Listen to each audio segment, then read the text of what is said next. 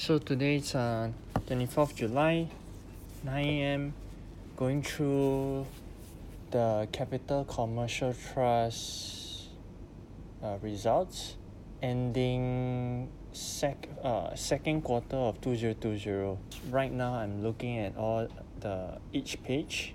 The intention of just uh, writing down or jotting down this voice memo is to let myself refresh in this current uh, 2020 there's a covid-19 that's uh, happening right now.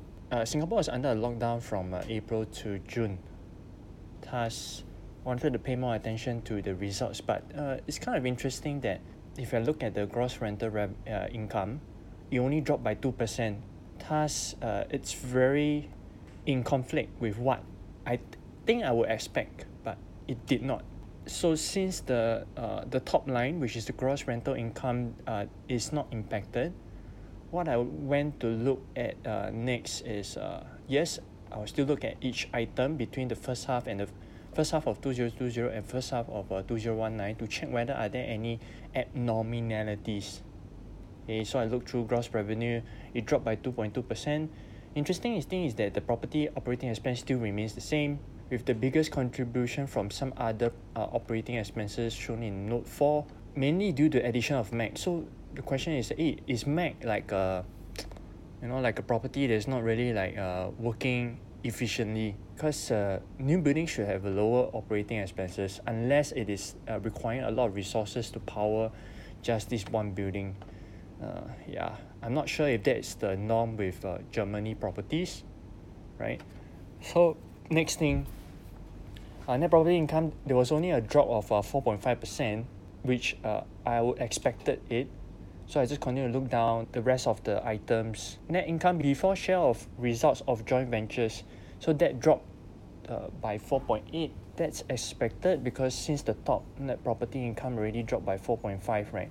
Then at the bottom I think it will drop by another 4.8 uh, that's where the next question uh, share of results net tax of joint ventures first half 2020 is negative 60 whereas the first half of 2019 is a positive 50 the change the REIT managers have put it as a non-meaningful. So I'll just continue to look down at the next items. When I look at the net income right even though it has shrunk by almost 70% uh, I'll, look into what resulted in the negative 60 for the share of results bracket net of tax of joint ventures for the first half 2020 so I'll just scroll down to point 9 point 9 says that it relates to the CCT share of results of RCS Trust 60% OGS LLP at 50% GOT and GSRT 45% with details as follows revenue has dropped because now I understand the over reliance on RCS Trust. So 0.98 states that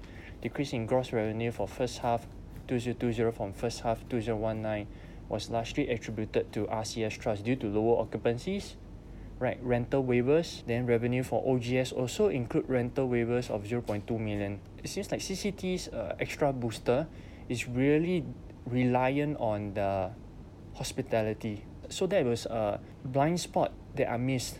I still need to come back, uh, stay back at point nine. So you continue to look at the, all the other items. Uh, there's one thing that's very glaring, uh, which is the net change in fair value of uh, investment properties. So here comes to the same notion. Do I buy REITs for uh, the asset value or do I buy it based on its earnings or do I buy it based on its uh, dividends? All these uh, net changes in uh, in the value of investment properties has no bearing on the cash flow because in the end the cash flow is required for the REIT manager to declare the dividend. Uh, actually it's 95 million which resulted in a negative 60 as compared to first half 2019 uh, where it was a 6 million uh, increase in 6 million increase in the fair value of investment properties. Then there was a net profit from joint ventures at 50 million for first half 2019 so this is the thing that I want uh, I would take note because now I'm looking at the whole results of first half 2020 are there any abnormalities normally in in the compute in my computation I will ignore this item right because uh I'm buying REITs for its dividends for its cash flow if you are looking at the perhaps the net asset value uh, definitely will be impacted lah. This is kind of almost like a hundred million uh, reduction in the value. However, the buildings are still there. Thus, uh, I never really use uh, net asset value to go and uh, value the REITs unless I intend to sell off my buildings. Then I look at the uh, distribution statement uh, where there is a net tax and other adjustments where there was a return of 178 million. But the thing that's also caught my attention is the almost 40% reduction in the uh, distribution from joint ventures, which included uh, contributions from uh, RCS Trust. I scroll down and look at point 15, so relates to distributions from RCS Trust, OGS, which is 1 George Street, same thing. Lower contribution from RCS Trust by 20 million, right? So this booster is really reliant on uh, uh, Raffles City. The reduced contribution was also due to rental waivers of 6.5 million. Then there's a decline in gross turnover revenue from hotels, lower office occupants, occupancy, car park income, and also RCS Trust was retained uh, 7.5 million for tax distributor income. There was also another thing when I looked at uh, the balance sheets, whether is there an increase in cash uh, because since uh, we have now reduced the amount of uh, tax amount of distributions by right it should be retained in the uh, in the com- in the whole group that's when I look at the balance sheet especially the cash and cash equivalent uh, there's a drop of uh, 1 million which is not what I expected because since the group has retained cash the cash and cash equivalent in the balance sheet go, should go up.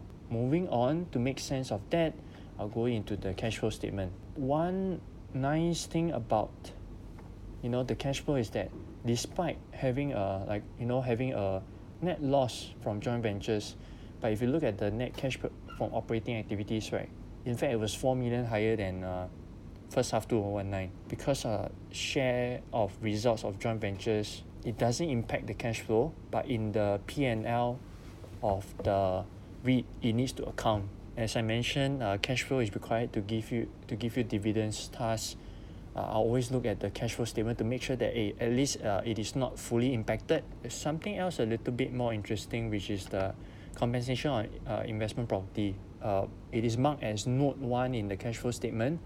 I guess that was due to the yup return of Bugis Village to the state. So this item, I'll need to take it off. So if from first half 2019, if I remove that 40, right, the resultant uh, net cash from investing activities is back to 46 so there's an 8 million difference. The 8 million difference, yes, is due to the reduce in distributions from joint ventures.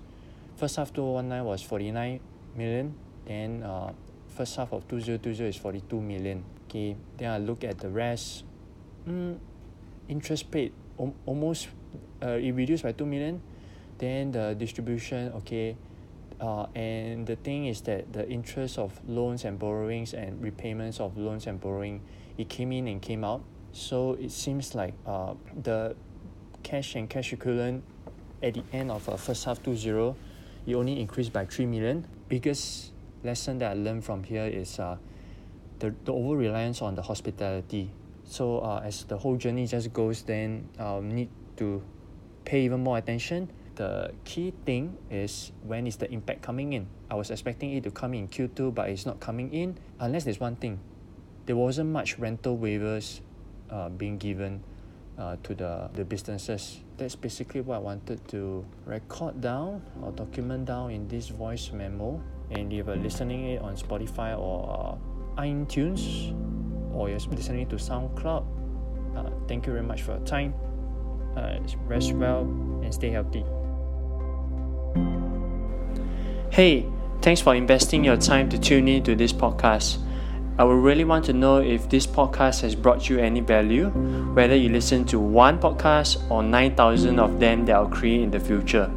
If you could take a moment, and I know you're busy, but I'm still asking, and you don't have to do it, but it will mean a lot to me if you left a review of this podcast, whether it's one star or five, that's irrelevant because what I'm looking forward to is an honest score and an honest couple sentences of why this podcast has brought you value. Thanks for your time.